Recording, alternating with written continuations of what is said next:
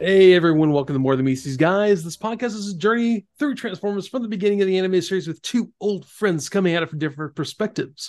Together, we will go episode by episode with the occasional extra to look at how the show holds up, or if it is a trap of nostalgia. We'll be looking at all things involved in the episode, whether there were real world factors that crept into the writing, or if the episode was typical afternoon cartoon fodder. I'm Evan. I'm the lifelong fan who's familiar with all aspects of the franchise. While Ed here is familiar with Transformers, but it was really, really nothing he got into when he's younger. So thanks for being here, everyone, and welcome. Hey Ed, how you doing, man? I'm doing very well uh, today. There are a lot of real world factors that crept into this episode, though. I'm gonna go ahead and get that out of the way now. You mean like but, uh, Phish, like jam band? I don't. It wasn't even Phish, dude. We're, we're gonna we're gonna get to that though. We're gonna because before we there's a lot there's a lot to talk about. This this is this is the polar opposite of the last episode because uh, the last episode there was nothing going on and it was uh, it was a very boring episode of our show as well. And this is the exact opposite because there's eight million things going on in this episode. Yeah, uh, to discuss. Um, uh, as a matter of fact, I can't even do a normal detour to, to start off this week because normally I sit here and rant about something that's unrelated, and I, I, don't even know. I don't even know if I have time for that this week. Do you have time for that? Do you have time to talk about? Well, I mean, I got to get something off the chest. So, okay. um, yeah, I was uh filming this yeah, like a day later because I had to go down to um, Navarre Beach to do some science experiment lab, which is kind of cool. So I was. Uh, so let me ask you. Well, you okay? You were down on the on the shore doing science. Did yeah. Decepticons show up and start blowing you up? Because that's weirdly that's... not. I mean, that you think so because I mean, you would think there's some green energy. Someone probably had solar panels out there. They would like tap into that green energy, but no, they did not show up. Um, the only thing that showed up were some beetles some uh some bees and some uh, butterflies. Did so, they transform into something else? Oh, I wish, man, that would have been really cool. Um, the it would have uh, been a lot cooler if they did. Yeah, I, tons cool. So, yeah, man, I was like, okay, so this past week, I um, I, I frequent a lot of the Transformers groups because yeah, I'm, I'm a big Transformers nerd, and uh, someone I'm, I'm not going to name this guy. I'm not going to name blast him or anything like that. He probably won't even realize I'm talking about him I don't even remember. Actually, I don't remember his name is because I don't care that much. But I was, I was, um, I, I he's like saying like, so I got this Starscream because they did a re-release, like a they did a, like a retro re-release thing with a new paint apps to match the 1986 movie, which we will get to eventually. So he's like, this is just kind of terrible, man. He, he has fists you got to put on, and he has wings that come off, and, and he's just it's kind of small. He's just like, okay, now this is not Starscream, this is Skywarp, same exact mold, different colors. This is a 43 year old figure. 43 years old. Those are the wrong fists for him, aren't they? No, they aren't. These are purple. purple fists. Purple. These are purple. Oh, they look gray and they look gray in my uh, oh, in my feed here. Man, uh, so so uh, so let, let, me clarify this though. So yes, there's a, a re-release of Starscream. Yeah, he's in like Walmart stores. He's like a Walmart exclusive thing. It's like it, it's safety missiles and stuff, so they're like huge and stuff, so you don't swallow them, I guess. But so like, but, but now it's the original mold though. It's the original like yeah. 80 like early 80s except mold? for the except for the missiles, yes, original mold. And he's mad that's a bad toy. It's he's mad that a 43 year old uh, toy does not like have dynamic poses. It doesn't like look like a spawn posable figure, which you know that's another thing. So I'm thinking like, okay, dude, you're you're mad about this toy that's this old, and you don't understand why it's not better and this is a uh, this is a purposeful re-release of a 43 year old toy. And I, I thought about it like i was actually looking through the box a few minutes ago because i was I, I, I since i've been getting things out of my old storage i'm looking through things i'm like let's see what's in here. Lots of cool stuff. I, I kept a lot of weird things from collecting over the years. But i came across this guy right here. He is a b-wing pilot. See this guy? He's wearing a red leisure suit with a black vest with like um metal stuff on his chest. And he's got this like this helmet looks like he's a cosmonaut. It, it is very happy. it is very russian yes. Uh, yeah he's so happy. You see the expression on his face.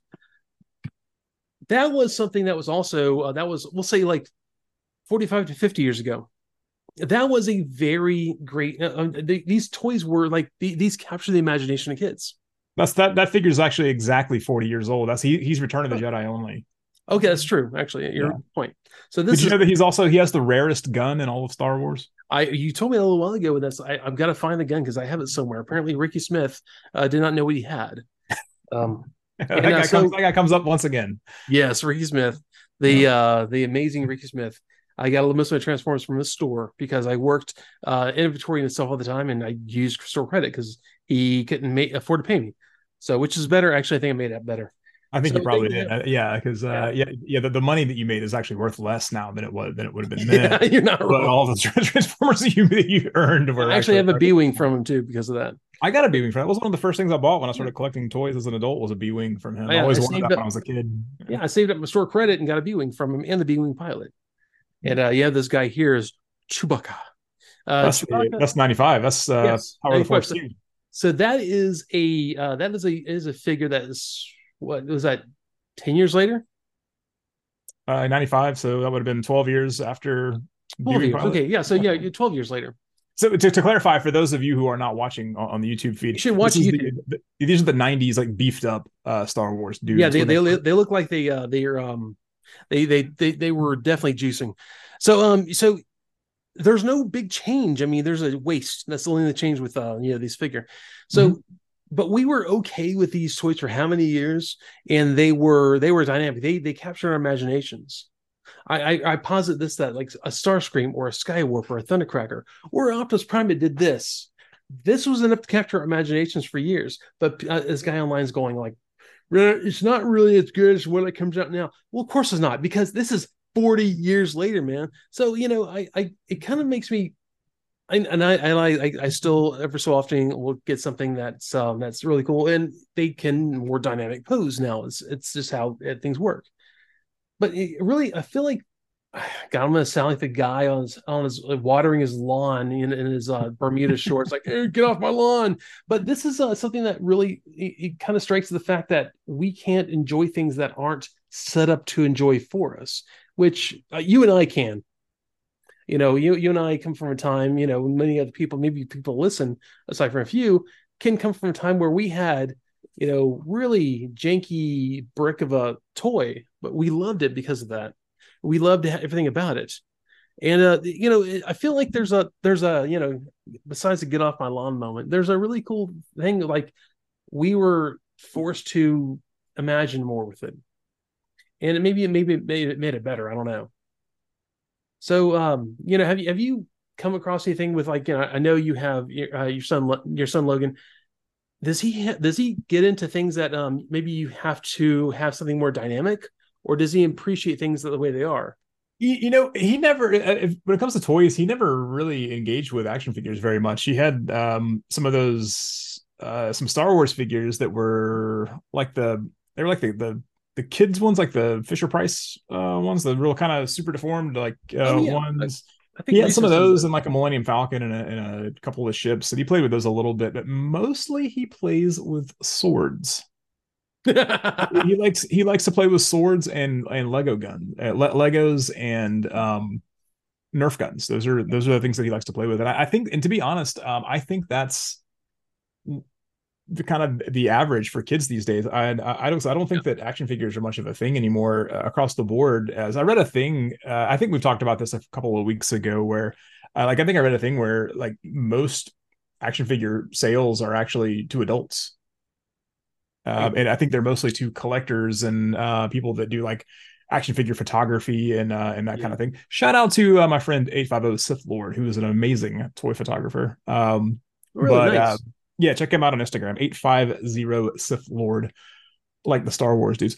Uh, but now, but speaking of Star Wars, uh, um, man, uh, is Ahsoka the most divisive series in all of Star Wars? Have you have you? Yes, and it is. I like it though because it seems very fantasy it does it does seem very fantasy. Um it's it's okay. Uh I, I didn't dislike it. I dislike it's things not... about it but the things that the people that are there's people that are just mad about that show. They're like oh disney's gonna go down in flames and and there's people that i know people that are rational adults that um that just love it that you know like a couple of good friends of mine talk about it and they're like that they think it's it's great because they, they're big uh, fans of uh, well, and his uh podcast, uh, aside from one of the guys on there, they they love it.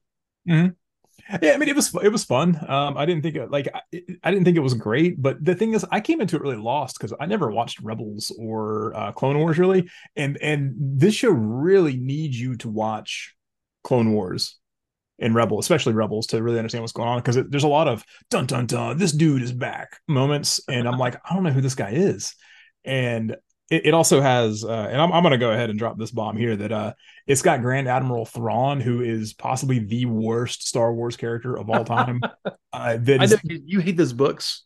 uh, I hate, I loathe those books. I think those books are awful. Um, This is one of the times I you and I are going to diverge because I I love don't those. think Timothy Zahn's a good writer, and I think that Thrawn is a total Mary Sue written by a guy that does not like Star Wars, and he- he's this oh my superpower is logic, and and, I and like look how much smarter I am than than the main characters of, the, of these movies that you love. I hate it. I cannot stand it. I think he's a dumb character.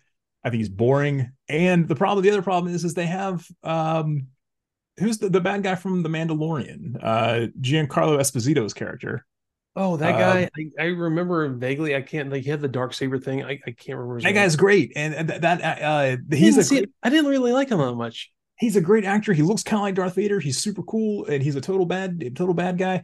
Great villain. He could have been like the overarching villain through all the Star Wars TV shows. It's great. He's really good. But they also had um the woman, uh, the the, the witch on um Ahsoka, who is Bruce Lee's goddaughter, and she was a great villain, and they could have kept her around.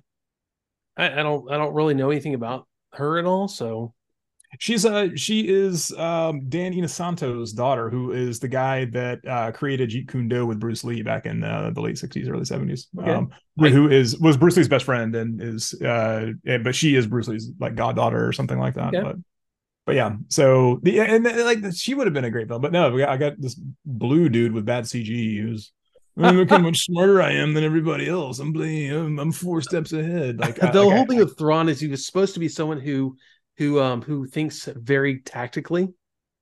And whereas everyone's very emotional in Star Wars, everything's big emotions, big emotions.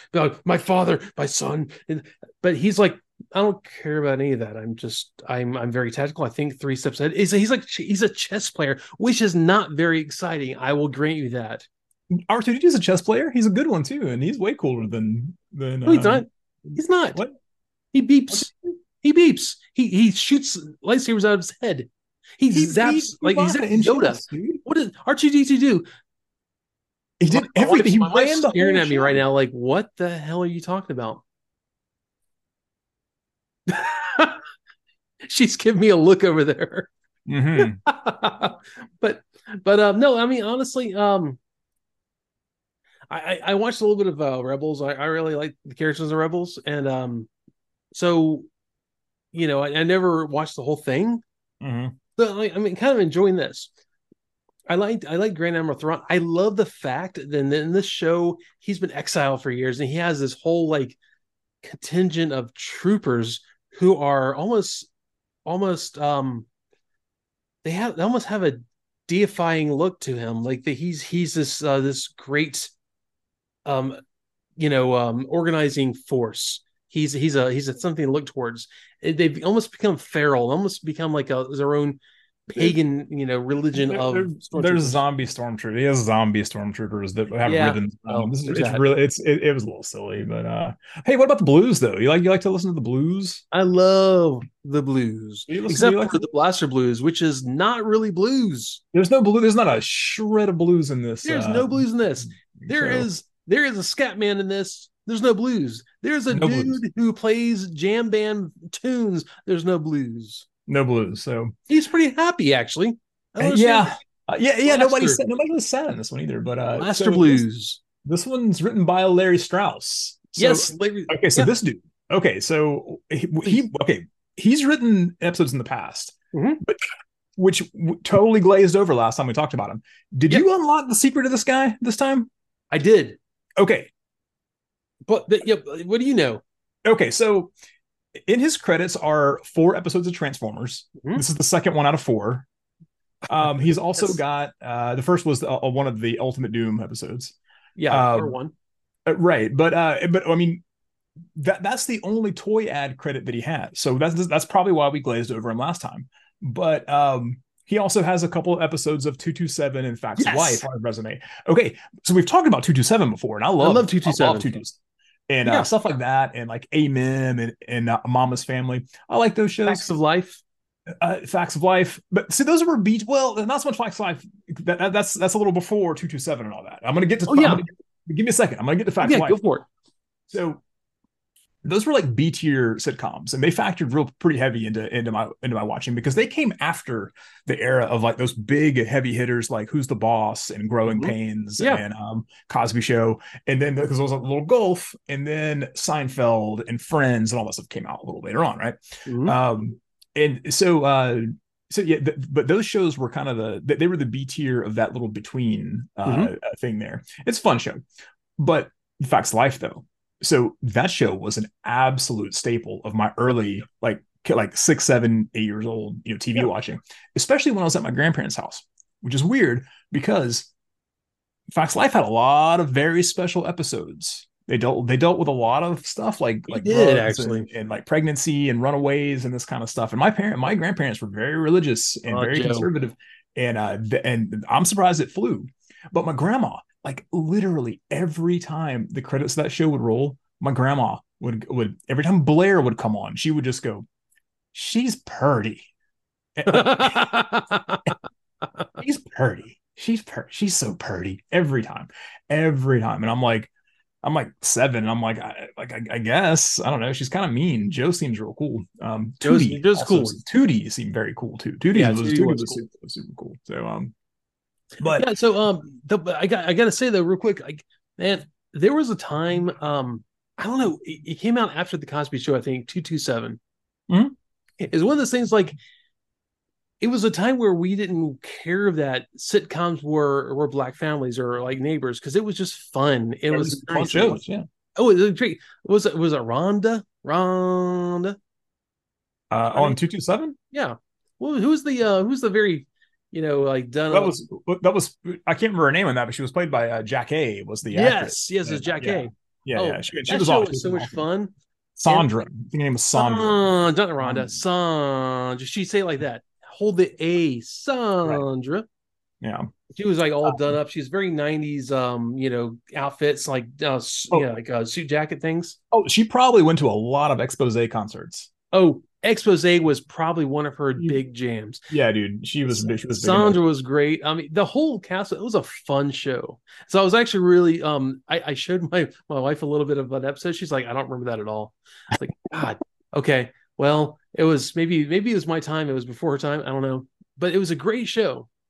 So Mhm. I, I really kind of miss those sitcom days of the late '80s. You know, the, the, cool thing with those shows is they were just they were they were good. They were just good enough, you know. Yeah. And it's like every, everything now is like it is has to be like great, and anything that's not great just falls Yeah. between the cracks, and you just it gets forgotten about. It's like eh, you, know, you turn on the TV and you're like, oh, cool, two two seven. I'll watch a little bit of this, but um, I wouldn't watch episodes of Two Two Seven right now if I could find it streaming right now because it was just a fun show. I can probably guarantee you that it, it is on Tubi or Pluto because I'm pretty sure that every TV show uh, ever has its own channel on those, and you can just tune in anytime and watch live episodes. But I So- think I think that. Well, I'm sorry. Like, oh, like, oh no, I was Well, I was going to say the last great like you know sitcom, really, which I hate to say this, was Home Improvement. It was one of the last great sitcoms, like the, that, of style. style, that style of sitcom. Yeah, Yeah, wh- where, like like like Improvement, you like non-serialized 227. sitcoms. Yeah. You like the Cosby Show, you like Two Two Seven, you like Different Worlds, a little little more college, but yeah. Mhm. Anyways, I'm sorry to interrupt you there a minute ago. Oh, but anyway, so our, our guy, our guy Larry Strauss though wrote an episode of of um uh oh uh, what uh what show was that um Facts of Life. Facts, I was like Facts Yes. of Life. I was I was I had so many sitcoms in my head. He wrote an episode of Facts of Life, and but so it turns out that he has an even deeper connection to that show because his mom was Mrs. Garrett. no way! Like his his real life mom is Charlotte Rae. oh my god, Yeah, and that's uh, crazy. y- yeah. So you didn't unlock the secret of, of, of Larry Strauss then. So Miss Yeah, Garrett has, has, has been referenced in Family Guy for, for, for yeah, exactly. Um, so but also his dad to make it even cooler, his dad was a uh was a film composer. Uh, and he he did a lot of uh, like uh, music editing for uh, TV shows and movies and stuff. Worked a lot with Woody Allen. His big thing though was he composed the uh, he wrote the theme for Car 54. Where are you? The Oh Nick- man, featuring our man Fred Gwynne from oh man, I love that. I love my wife actually loves Pet Sematary for Fred Gwynne. He's great in that. He's so good. Uh, yeah, he he is the nicest person. What I understood was the nicest person.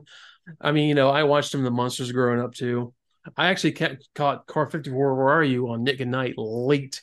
Oh, but like, that was a staple of Nick and Night. Yeah. Nick at Nite. Car 54 Where are you? Yep. Yes. So Larry Strauss's dad uh, wrote that uh, wrote that theme. So um, that's yeah. So awesome. so yeah. So we get in. So let's uh. So the episode starts and okay. And we get an amphitheater with this band and buddy these guys are rocking dude this singer is straight out of the band Manowar like like I was gonna say Jackal but Manowar is probably more appropriate. God he's jacked. This dude is like he probably walked out on stage carrying a sword. And uh, absolutely shredding this atonal guitar solo. And what's even more impressive is that his left hand, his fret hand, is up in the air, pump fist pumping like a champ. But he's still playing the solo with the one no, hand. This actually calls back to we were talking about a Black Flag with atonal guitar riffing. It was, yeah, it, yeah. Sounds like it's a song, but you can never replicate this. You can't replicate that. It's, it's just play. He's just playing random notes, dude. Yeah. But um, there's a um, th- there's this uh, this lumpy dude uh, playing the drums. It looks like a Zentraedi from Robotech. Um, there, there's a guy. Like uh, there's a guy yellow tights and a tank top with Vegeta's haircut playing the bass. um, I think the guy playing keyboards is just a truck driver or something. I can't. Uh, he, yeah, he was probably a drifter. He found him. But okay, so but here comes the most unrealistic part in all of the Transformers, uh, like all of Transformers so far. This is okay. So, all right, so these kids are watching this show. These dudes and these dudes are just rocking. It's like this '80s like arena like sort of metal hard rock stuff and it's like sweaty dudes playing music like like they did back then you know and like like these dudes are they're, they're like pointing guitars at people's faces you know that you know that move and you make the yeah, face yeah. when you're like you're like shoulder to shoulder and like nobody has any sleeves on it's like you either have a muscle shirt or you have a tank top or you have a mesh shirt or you just have no shirt that's that's how that's how bands worked back then. As you would describe our our, our friend JB, he needs no sleeves. Yeah, these dudes have no sleeves on. Period. And uh, so, but then like so these and these guys are just like rock. I mean, there should have been like sparks flying out of the you know out of the stage for these guys. Yeah. But you pan out to the crowd, and dude, there, there's like these kids are just like sitting there, and they're like they're like legs are crossed, and like they're wearing like polo shirts and stuff. There's like there's like one schlub out there with his arms crossed. He's wearing glasses. He's just like meh, like and these dudes are just like completely rocking out, man. And like um, so like and this dude had no desire to be there. This is reminds me of like last year I saw the band Ghost and oh uh, man, Mastodon, I'm and, jealous of. Yeah, oh, I saw them and uh, Mastodon last year. Oh my god! Um, but there was this group of goons a few seats down from us and um they had zero joy they were like th- these guys were just sitting there like scrolling on twitter and they're just like hand like face in their hands like watching these like i guess we're gonna watch mm. uh this band uh do a a saxophone solo and kill a dude on stage and like oh my god look it, it was like, they were dude we, have gone to we've gone to, locally because we live here in auburn now we've gone to um atlanta to watch flogging molly and I enjoyed that show, except for the people who wanted to start a mosh pit next to me. Like, dude, no, I'm like in my 40s, don't start.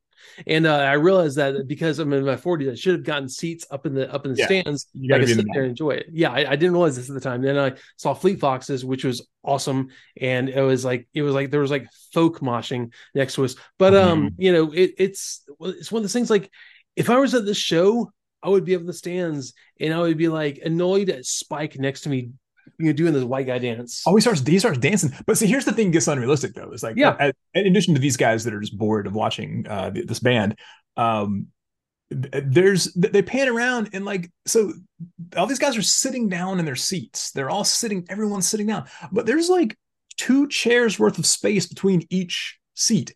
And there's Never. no the- there's no arena in the world that's going to miss out on revenue by like giving no. you space to sit. You're getting almost biblical with the person next to you who you can't stand because they smell like old sweat in McDonald's. You, you got to fight over these, uh, over the like the armrest and all this stuff, yeah. and like, uh, yeah, yeah, it's not realistic at all. No way. There's no way. there's no way. So. yeah. So yeah, and and Spike's yeah Spike's doing a, a three frame uh, animation uh, dance loop, um, and uh, that's that's really he's just kind of jerking back and forth, and uh, that's awesome. Um, but Yeah. we uh we we pan to space, and there's um who's what's Cosmos this guy's is name? digging this. Cosmos is bootlegging the show. No, actually, Blaster is bootlegging it out to everyone, bootlegging the show. and and- Cosmos is like, yeah, I'm li- into this, man. He's like enjoying the jam band. Like, okay, it looks like it looks like um, it looks like uh, Warrant met Manowar, and um, maybe a little bit of like A to Judas Priest, and he- he- they're but they're playing like they're they are playing like a jam band. Dude, And it's just dun dun dun dun dun and Cosmos loves this stuff, man. He is into this. dude, yeah, Blaster liked it. Everybody liked it. Uh, yeah, um, Except, the other Autobots. Except for Jazz and they're skanking, man. Jazz is like, yeah. I know Jazz was at yeah Jazz was at like a specials concert or something over here, like the way he was dancing. he is Um, pulling a full on skank move in there when the other Autobots are holding their ears. Yeah, Dude, it's so too loud. It's too like no, nobody found a volume knob in this entire place. The Yeah. Autobots are just uh, they're holding their ears like they're gonna start bleeding out of their ears. It's like they're like like it's might turn on Nickelback or something, and that's how upset.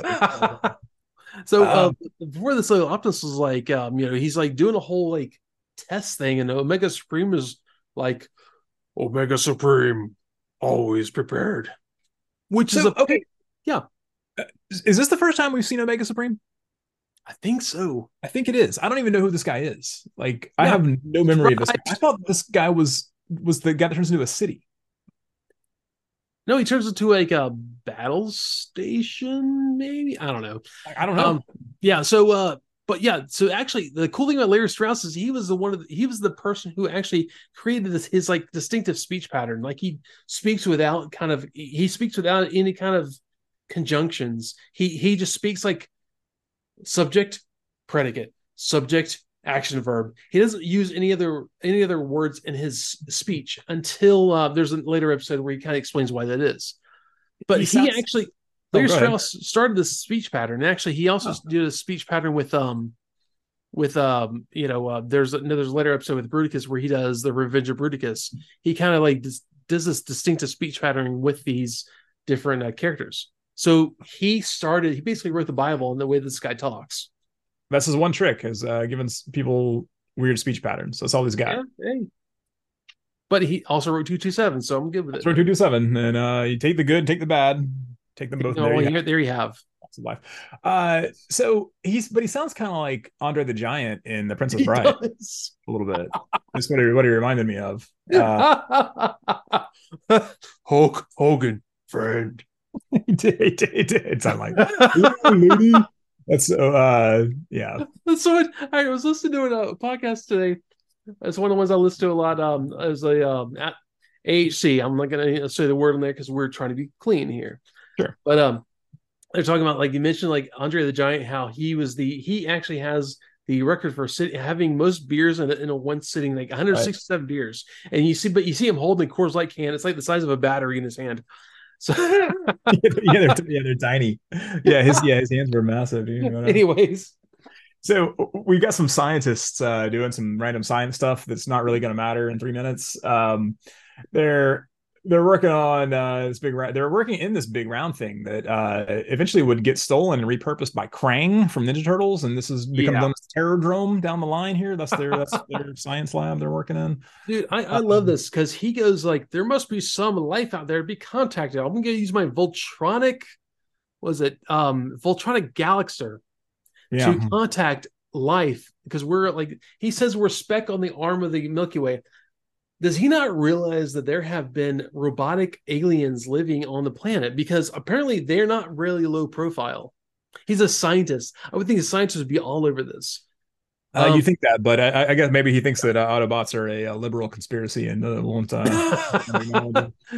the um, um actually his his quote is my voltronic galax galaxer will scramble my words into pulsations enabling alien life to translate them to their own language so he serves a form letter to whom it may concern yeah so yeah and of course but it's and if anyone on earth starts doing uh science stuff uh, who shows up the oh, the Decepticons going to show up and steal yeah. it. Like, what are they? Like, what are they going to do with it? What are they? What, what are they going to do with it, dude? Well, uh, spoiler alert: they're going to take over the Earth.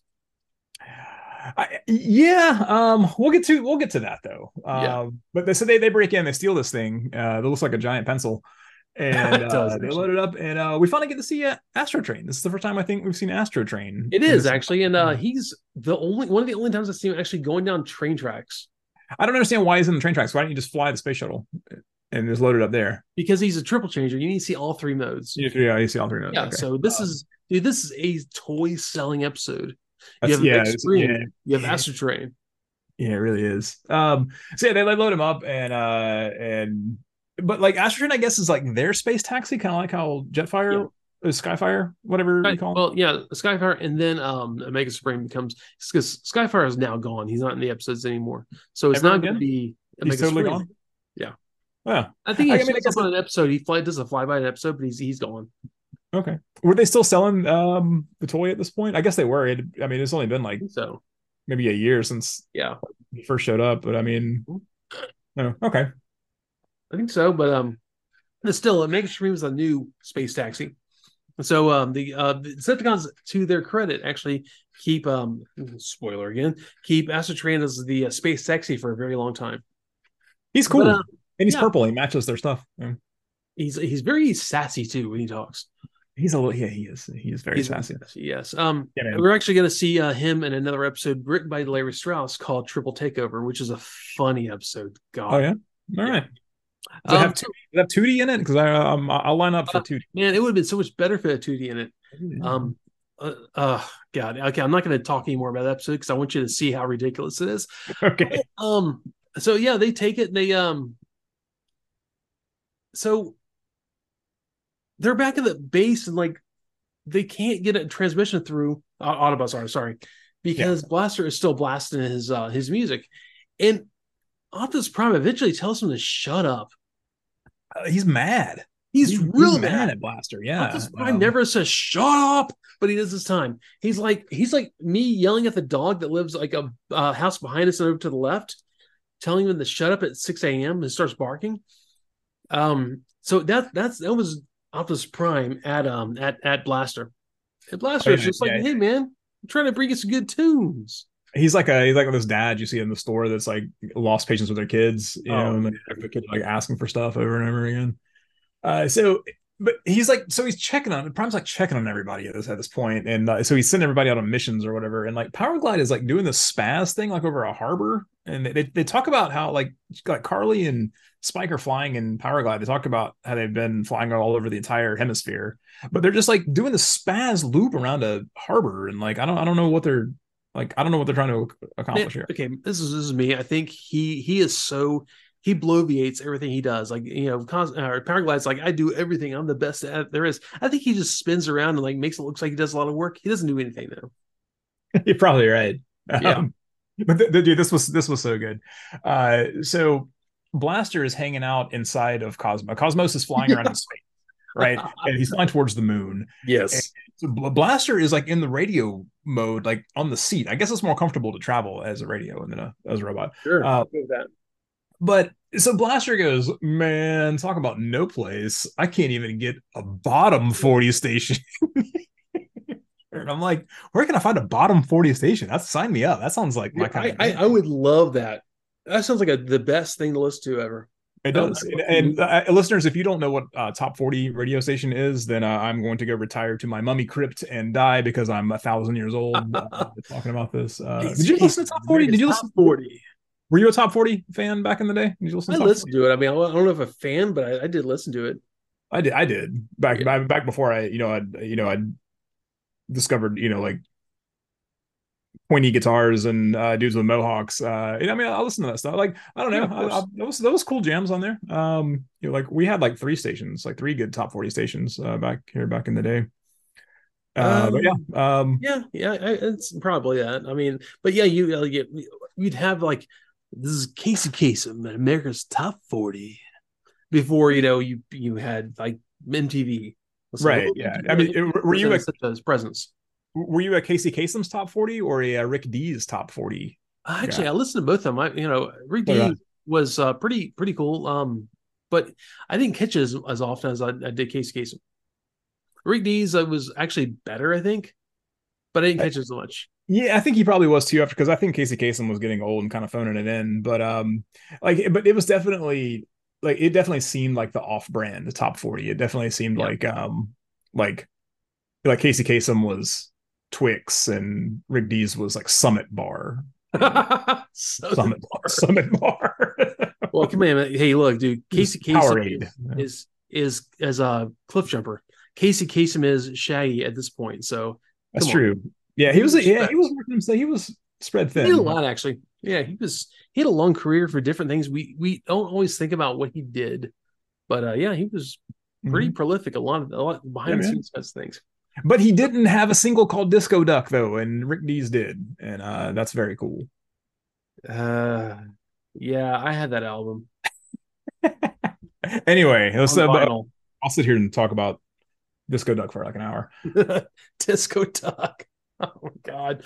So yeah, yeah though. So, uh, they're uh, they they're in like um the like so they're they're driving or flying jerry's driving flying towards the moon and cosmos turns off his engines and coasts in to the moon because you know all those air currents are going to bring him right in with this very aerodynamic um you know form uh so that, that actually would work that, that actually would work. I, I believe oh, that's yeah, how sure. the uh, the Apollo landers because it just basically orbited and just did like a decaying orbit. It it would work. I mean, it's not you're not gonna glide. You're not gonna you know glide in, but I mean, I think it. Well, yeah, I, th- I think it would. Well, yeah, you know, so he like like he visited Gulf Breeze in the uh in the eighties, but uh, um, so yeah, he like pulls in and uh, they he lands right outside the window, and all the Decepticons look over, and there's Cosmos hanging out on the ledge and like, you know, would you go take care of this? Astrotrain's like, I got this, and goes, takes off, and uh, and uses a tractor beam. He's got a tractor beam. in.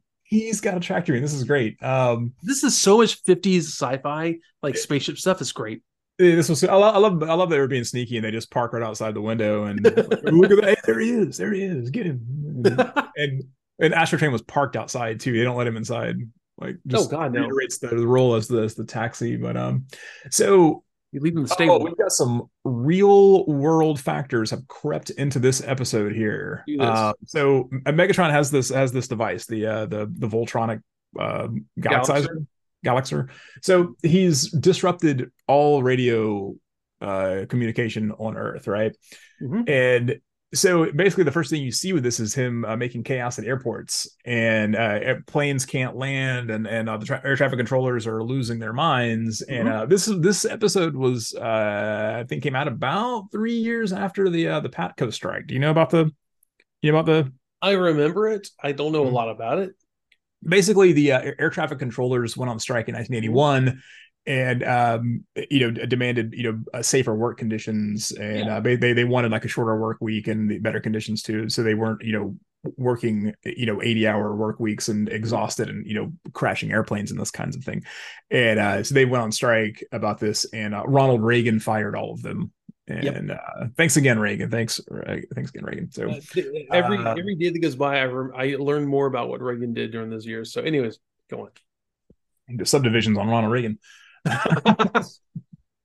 so yeah, I, th- I, think this was uh, this may have been a, uh, a, a subtle nod uh, to that. Um, well, we got some more mass chaos in other places. We've got a we've got a train. They're gonna do driving a train that uh, this guy looks like a World War One fighter pilot, the Red Baron, uh, flying this. He's driving a, he's driving a train, and uh, there's some dudes that are trying to get a tree off of the tracks and uh, mm-hmm. because the radio's out they can't radio this uh, this train and tell them there's a thing so um, i don't think that uh, i don't think that a train would have much bearing on a uh, like i don't think it would care much about a tree laying over the tracks uh, you know, because it's, it's, like a, it's like an old looking train. It's got like the big cow catcher thing on the front. Yeah, it should be able to. I mean, it's not it's not like like a penny on the tracks. It's a tree. It should be able to you know sh- you know push that off at, at some mm-hmm. point. Yeah. yeah, I've watched enough videos of cars being on tracks and trains just you know demolishing these cars. So I don't know. If we got any conductors out there, uh, hit us up. Uh, Ed hates transformers at gmail.com. Let me know yeah, please, what you think about train versus tree. By um, the way, um, I want to jump in here real quick.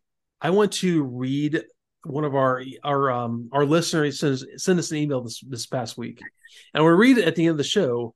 Um, Jehu, you know who you are. It was the best email ever. Anyways, let's go on to the end of this episode. That's at the end of the episode, by by the way. So you have to see the end to hear it. Yeah, they didn't want to pay a voice actor for the Red Baron though, and he just all he does is have a shocked face as he jumps out of the train. those two uh, tree cutter guys ask him if he's okay, and he just sits, sits there and looks uh, looks shocked some more and says nothing. Um, but oh god, here here we go. Here come the safety bots. it, Red, Red Alert has such he is like almost making up the fact that he was such a a tool in that one episode, Auto Berserk he's like, there's always a fire somewhere. Something along those lines. He was he just say there's always a fire somewhere. And then they, they transform, they're going to put it out, and he goes, yeah. I'll knock out the fire. And so his plan, his master plan to to put out a fire is to shoot lasers, which are superheated light, um, at uh, trees, which are extremely flammable. So his plan to put out the fire is to shoot uh, heated things at things that are going to catch on fire. Uh, way to go, buddy. Um, dude, this guy is the worst. Like once again, he's so bad. I, oh God, God, hell. Oh he's he's like the guy who can't shut up. You want him to shut up because he, I, we need the professionals working, and he's like, "Oh, I'm going to give my opinion because I am smarter than everyone else. Everyone should listen to me." And that's so you're saying that he's, he's Grand Admiral Thrawn, basically. Oh, dude, don't, don't even, don't even. I finally got a, a, a, I finally have a villain that hasn't doesn't have to be a Dark Lord of the Sith to appreciate. Though I did appreciate the the fallen Jedi who was in there, but uh, he was really cool. That guy, well, that guy actually was. It was cool. really cool. Actually, I hated he passed away before. Uh, yeah, yeah, I saw, I saw that. That's uh, yeah, it sucks. But anyways, I like Grand Admiral Thrawn. Let's move on. I don't know about Timothy Zahn. He may be a good person. I don't know, but I, I you know, whatever. I met Timothy Zahn actually. Uh, he, he he and his wife were both very nice. Um, yeah. when I, I, was working at booth at a convention, uh, they, they okay. came through and I like bought something. They were they, they were actually very nice. Um, I, like I just I just I mean, I, I just I don't like what I read of his, but um, what I did like though was we go somewhere cold and there's Garfunkel is working on a TRS eighty trying to get the the weather report. Dude, that's the best thing dude. Okay, so he can't get the, the weather report because the radio's out, right? Yeah. Even though he's using an 80s computer, which would not have been connected to radio at all. But he gives up and he looks outside and sees that it's snowing and goes, Well, I guess it's a snowstorm. yeah. Guess he used the the the me version of uh, checking the weather. So uh like I guess I'll just go outside and see how it feels. You know, uh, these these cars are like cool. and snow and stuff because there's there's no like alert that was going to happen because you know people apparently don't realize a blizzard's coming. They're driving. Why can't they look outside and see the same thing? Are they, are, they're not idiots. And, and people like they have to just constantly get commands from the radio to drive their cars. They do apparently, and we'll get to that in a minute. Um, I do love that uh, Kris Kristofferson bot was out there to uh, use his force field. You need a little force, buddy. He, yeah, he said, yeah, he did. He saved the guy from an avalanche. Uh, but there's a car that's uh, in the snow. That's he's he's driving off of a cliff mm-hmm. uh, because the radio's out because he doesn't have any radio. I guess he oh, either he can't listen to Kris Kristofferson and does you know to the sweet jams of Kris Kristofferson and play with that. That is good stuff. Uh, but the thing is that uh, so he drives off the edge of the cliff because the radio's out, but it's the the guy driving it looks a lot like uh, Tom Waits from uh, Scrooged. Uh, yeah, the, oh, the hat. The hat. You haven't seen Scrooged? I've seen Scrooged. Tom Waits in Scrooged. Yeah, he was the cab driver. No, it's not Tom Waits. Uh, buddy, I bet you. I will bet you money. I've watched that more recently. That is not Tom Waits. I Tom will Waits. bet you it money is. on that one. I, I had to drop the f bomb. I was to say to you, I guarantee you, I looked the actor up because I liked him. I no, that is not Tom Waits. I Brother, can see is... why you would think that, buddy. I am telling you right now, Scrooged. Look it up. Look it up. That is not Tom Waits. Pull him up. Besides, that guy did not have a did not have a gravelly voice. He, he didn't talk like the Cookie Monster enough. Oh, it's not Tom Waits. All right, my bad. yeah. I could have sworn that was. I could have sworn that was Tom Waits. I, I, I, I would have gone to my grave thinking that was Tom Waits. I have blown your mind today. It's not Tom Waits, but I like the the uh, the cab driver is great. I love we like yeah, Scrooge a lot. Yeah, so, yeah. anyways, sorry, I didn't mean to crush you there, man. God, now now so I'm taking the big L in this episode, huh? But um, hey, so uh, back in the day, um, speaking of top 40 radio, back in the day, yeah. and uh, and the fact that we had three stations, um, because we had uh, like 97 FM and like 100.5 FM and then 100.9 FM, and they were all top 40 stations. They all basically played the same stuff. So it's like you know, if a song came on you didn't like, you'd be like, like, oh, like I was mostly a 97 guy, but I'm like, oh, I don't want to hear this song, so I'm gonna I'm gonna flip over see what's over here. Maybe there's a better song over here. So um, mm-hmm. uh, but yeah, so like one time I was um on my home station uh, and uh, Fresh by Kool and the Gang mm. came on. Wasn't a huge fan of Fresh. Like I like, I like Kool and the Gang, but that, that song was like uh, I was like ah like you, yeah you remember, you remember that song though right? It was I do, but I'm, I'm I love some the Gang. Some like cool gang. that song was that was a rare, a rare I don't like a miss. It's just kind of mid, but um yeah, I guess. But you ever see the video for that song though? I don't remember the video for that song. Dude, okay, so this video is like an 80s nightmare. So it is this weird mashup of like Marilyn Monroe, but mm-hmm. she's Cinderella. And like going to the ball is like going to the Kool and the Gang concert. Like she wants to go meet Kool meet uh, the singer who is not cool because Kool is the bass player. Um, but but there's a, a, weird scene where like when the evil stepmothers are being mean to Cinderella and making her clean up and everything, hmm. they're eating uh, barbed wire sandwiches. They're what? They're they're eating barbed wire sandwiches. Like the evil stepsisters are eating barbed wire sandwiches. It is uh, like the weirdest thing. I, I, will tell you that like my favorite Kool and the Gang song is "Summertime Madness." Summertime Madness. Summer Madness. Okay. Yeah. Um, I'm trying to find the, the song right now because I like it so much. I know this uh, the tune. I could hear it, man. Oh, what about actually, Hollywood Swinging? That was a good one. Yeah, it was good. But uh, Summer Madness. So anyway, anyway, so this one time I was listening to uh to, to the radio and Fresh by Kool and the Gang came on. Mm-hmm. I was like, I don't want to hear this song again. Uh, so I'm gonna I'm gonna switch on the switch station over to 100.5, and uh, guess what was on 100.5? Fresh. Fresh by Kool and the Gang was on. Yes. And I was like, I was like, oh man, like, uh, like, well, let's go over to uh, 100.9, and uh, like, guess what was on on 100.9? Fresh by Kool and the Gang was on, right? So I was like, well, let me go to the uh, let me go to the soul and R and B station because sometimes they play hip hop. I go over there. Guess what song was on the station? Fresh by Kool in the Gang. Kool in the Gang. Fresh by Kool. Kool and the Gang was cool in the gang. The, cool in the gang. on the same song on four stations at the same time. I was like, I, I don't know what to do. I, I'm I'm totally mystified here. But the thing here, but see, here's the thing though, is that that is just Megatron's plan for this episode is to be on all stations at the same time. It is. That's his whole thing. That's exactly like, oh, like, I'm broadcasting on all stations. So he wants to be cool and the Decepticons the gang. Dude, That's I would I would be 100 percent with the Decepticons if it was cool in the gang. Because dude, if I, it was I'm cool, sorry. yeah, if it was yeah, if it was cool in the game, cool if it was gang, Hollywood swinging or Jungle Boogie, I'd be I'd be all right with that. I'd, yeah, cool. um, whatever. So, Smirch cool in the gang. So I, uh, but um, so I went to uh, just to refresh my memory because I haven't heard it in probably 30 years. I listened to Fresh by Kool and the Gang today. Really? And uh, yeah, and it's it, it's not that great um still. but however, I want to indulge you in some uh in some YouTube comments real quick here though. Oh, please, because by all means. If you ever go back and listen to any music that's a little bit older, you will invariably see these types of comments. Yeah. Real music at its best doesn't get much better than this. Yes, it does. It absolutely gets better than this. this is this wasn't even the best song that came out that week. Um, dang, this is the highest level of soul music from the 80s that you can get. No, it isn't. No, it absolutely isn't. Um, uh, after 40 years, this song still sounds fresh. Oh, that's uh that's uh awful. That's that's terrible.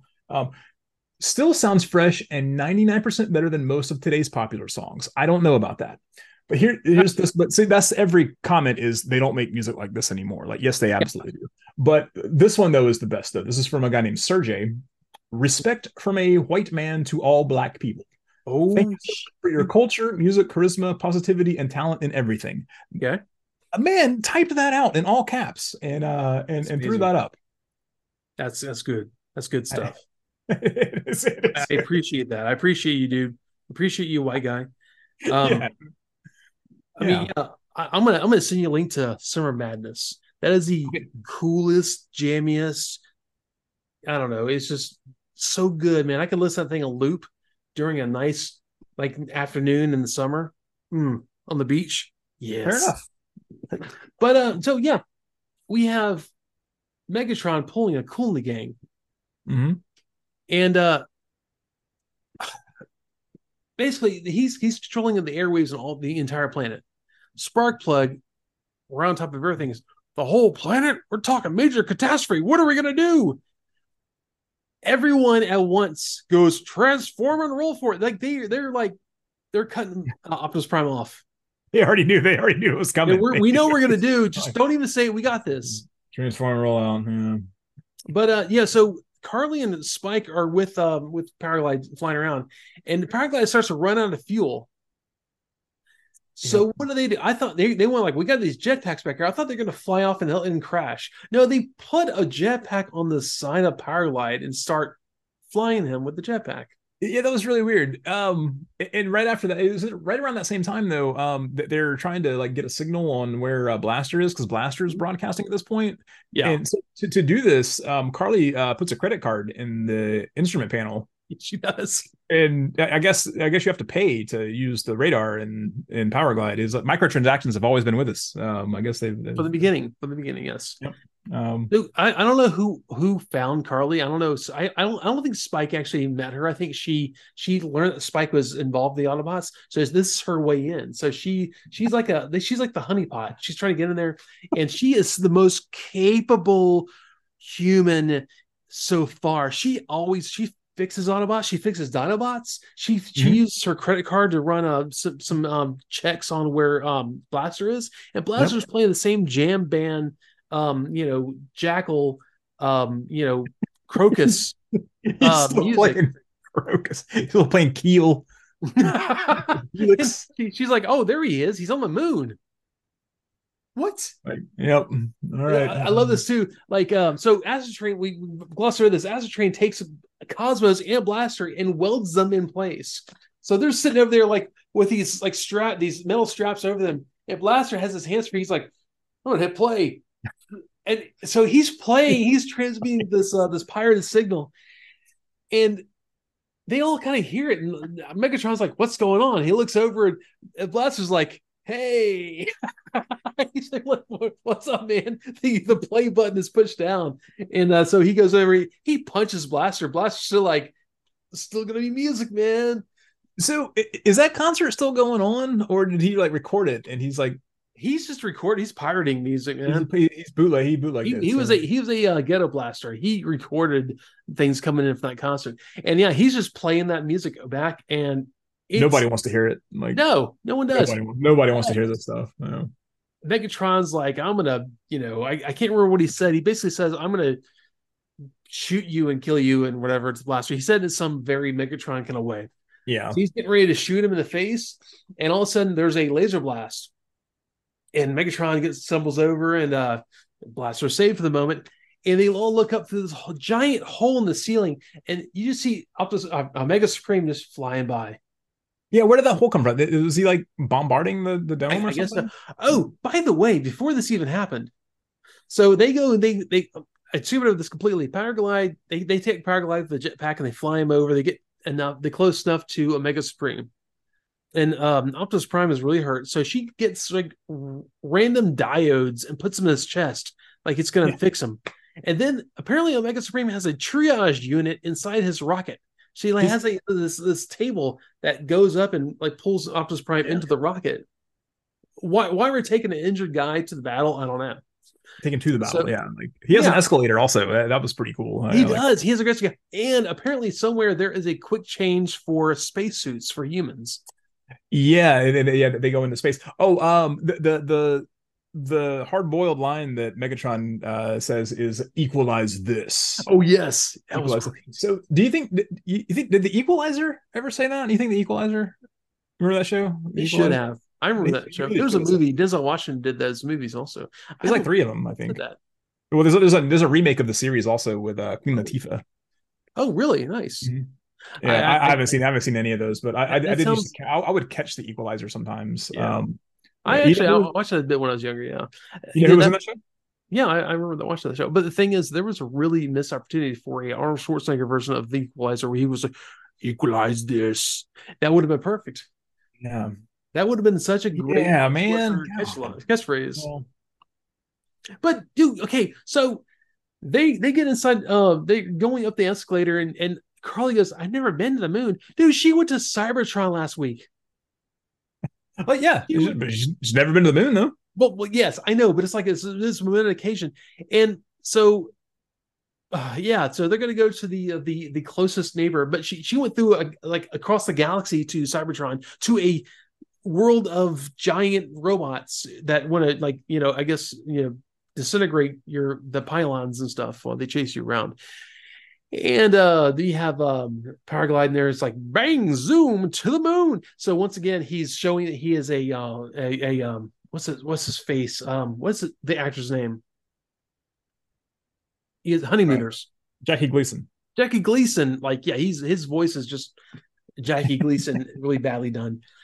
So yeah, they go to the moon. Yeah, but anyways, fast forward to where we saw the um the he's like equalize this. And so there's a shot from Mega Supreme through the ceiling, and the Mega Supreme just like, hi guys. He goes past the hole and lands.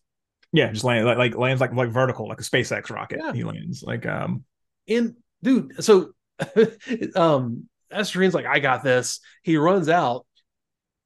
And uh, what is it? He says like I think this guy needs a little training. He turns into a train. He hits uh, Omega Supreme in the back of the uh, of the foot. Of the foot. He's okay. So there was a point where he was huge, and like the Decepticons were getting inside of Astrotrain. They, they were riding inside of him, and then like the same thing with like uh Omega Supreme. But like now he's like super tiny like the scale like the, the like the scale flop in this is was just mm-hmm. like whoa like like he's like real real little so but then he transforms and he's the same size as like megatron. Yeah. Why well megatron becomes a gun man. What do you, are, are, was this yeah I, you know and I, I know i said a while back i wasn't going to bring that up anymore but this was this was a kind of a real glaring like yeah. like example of that you know, so. you know it happened though? You just lied. And i don't appreciate that no, I didn't. I didn't lie. I, I lied in the past. I didn't lie just now. okay, I'm sorry. so I lied ten episodes ago, fifteen episodes ago. ago. Yes, yes, all long in the past. It's in all the past. Yeah. So, uh, yeah, Optimus Prime comes back. He's like he's all rare to go now because apparently this diodes that Carly put in his chest. Yeah, it's fine. I, I want to go get like some uh some old um go to an antique shop and find some like glass tube fuses and put them in a robot and make them work. Yeah, that's essentially what she did. Yeah, she's like, well, this will fix you. Sure, and yeah, it's fine. Uh, they a little fight the moon, you know, and yeah, then, then we have like a big uh like like a brawl between yeah. Optimus Prime and Megatron and and like and honestly, it was like as much as I'm I'm always excited to see those fights, I just I at this point I just didn't really care. I was like, oh, all right, oh cool, there's a there's a brawl and yeah, and they kind of whip him and he runs away and the and then they have the, the big uh like the, the big like uh ending the denouement uh, as it were was just blaster you got to know when to turn the volume down yeah was that was the moral of the story was yeah you know like, uh, it's okay to be loud but you got to know how to be quiet sometimes. Yeah you can't always Inside uh, voice. the jam bands. Mm-hmm. so yeah you know all, all all you know fun episode. There's a lot going on. There's so much going on that nothing ever felt resolved. There was it, so much going on in this episode. It was just non-stop. Yeah. but um this was a this was a lot of fun though. I i had a lot of fun watching this one. Um i had a lot of fun poking fun at it but it was a, it was a pretty fun episode. Um uh, I mean, you got to make a Supreme who's a you, you know you get a new guy, you get Astro mm-hmm. Train, who I think we're seeing for the first time. So yeah, because um, I'm pretty sure we've seen Blitzwing a couple times. Yeah, we have. This is the first time we're seeing Astrotrain, which is which is really cool. Um, you know, you get some silly stuff, you get some uh, you get some actually some pretty cool stuff, and uh, I got to remember um, uh, Kool in the Gang's uh, video, and I got to see uh, barbed wire sandwiches, which if you get a chance, you guys should check out the Kool in the Gang Fresh video because it's people eating barbed wire sandwiches. Um, so the, all those things said, uh, Adult Brain had a lot had a had a, a fun time with this one. Uh, Adult Brain's gonna gonna go um, three very special episodes uh, out of five. Uh, Kid Brain had uh, had a blast with this because it's just non just breakneck nonstop, and it's total like like a total ADD fest. Um, it just yeah. it, it, never stops, and uh, so uh, so Kid Brain's gonna gonna go three and a half tooties Oh my god. three and a half tooties out of uh, out of five. Yep. Man, I, okay, I gotta say that um this this is one of those episodes I I say this a lot because there's so many episodes. I forget this episode a lot. I forget what it's about. So we said last week, like, oh, it sounds bad about last week's. Now this is a lot of fun, and honestly, brings in Omega Supreme, which is a you know fine character, but he plays a lot of like roles later on. Astrotrain, who's on there for a long time, um, into season three and stuff.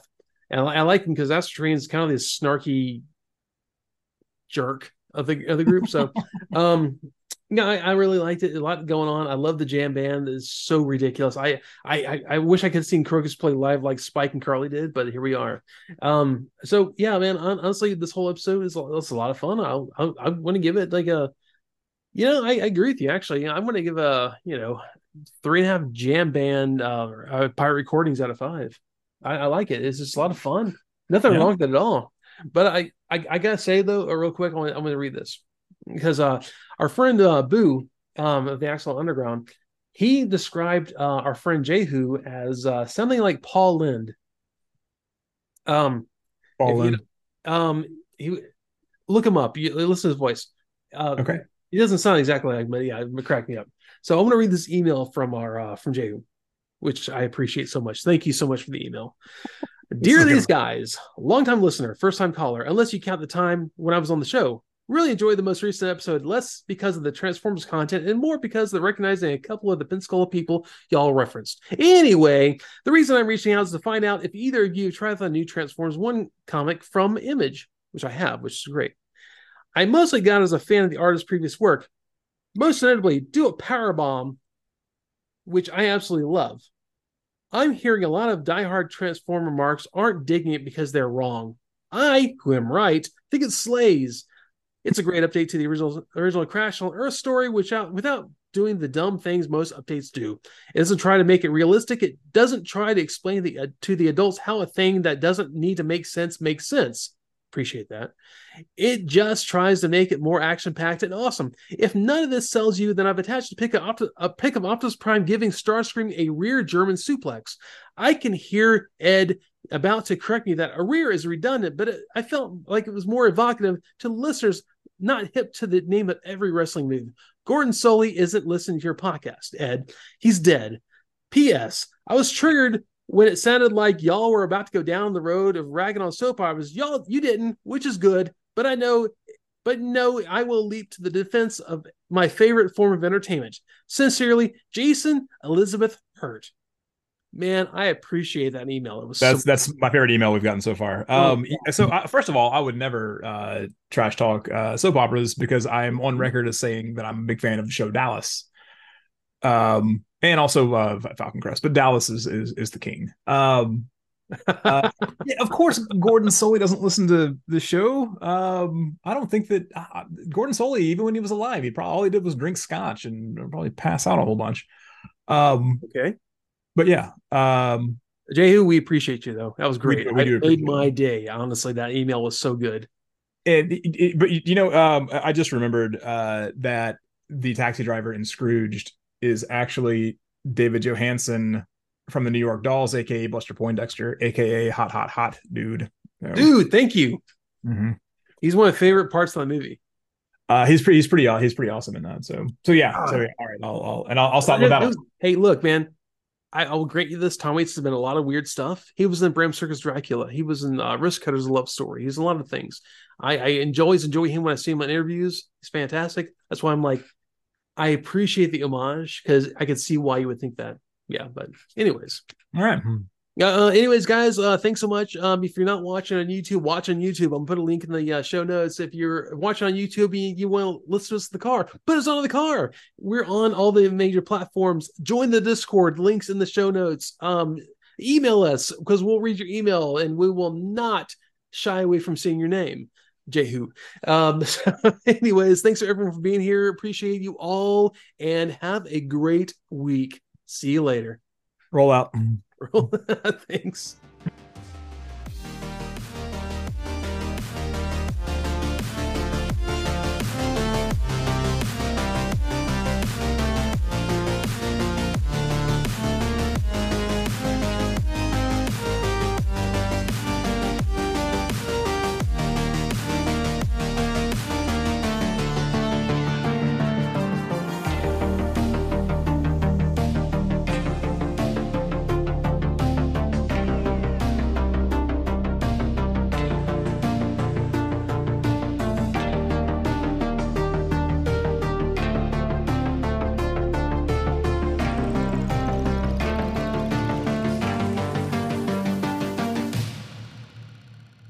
Of the Mises Guys is performed by Evan Johns and Ed Strickland.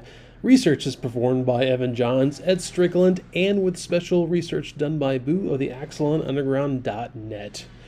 All used images in the videos are property of Sunbow, Hasbro, Paramount, or Marvel. And as always, thank you so much for tuning in every week with us. We appreciate it.